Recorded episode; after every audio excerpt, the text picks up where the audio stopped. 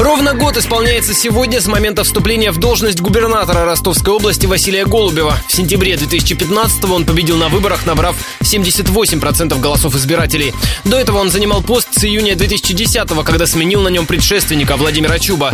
Радио Ростова узнало у региональных экспертов, чем запомнился этот год донского губернатора и чем он отличается от прошлого срока.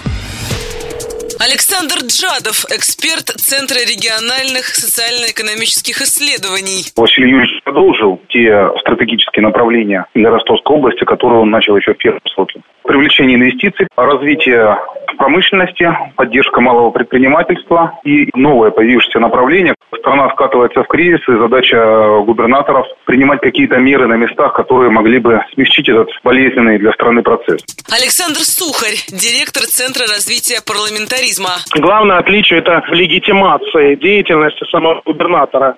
Видно, что в его действиях появилась еще больше уверенности, еще больше открытость в его деятельности, развитие различных органов общественного мнения, усиление позиций общественных палат очень серьезно усилилось его влияние в органах государственной власти. Сергей Смирнов, генеральный директор фонда «Прикладная политология». Половина первого срока Василию Юрьевичу приходилось доказывать, что он свой, что он не будет использовать Ростовскую область как трамплин для федеральной карьеры, Второй срок, совсем другие стартовые позиции. Ничего никому доказывать было не надо. Сейчас здесь уже время развивать и реализовывать большие проекты. Это и чемпионат мира по футболу, который только выглядит как спортивное мероприятие. Это большой инфраструктурный проект.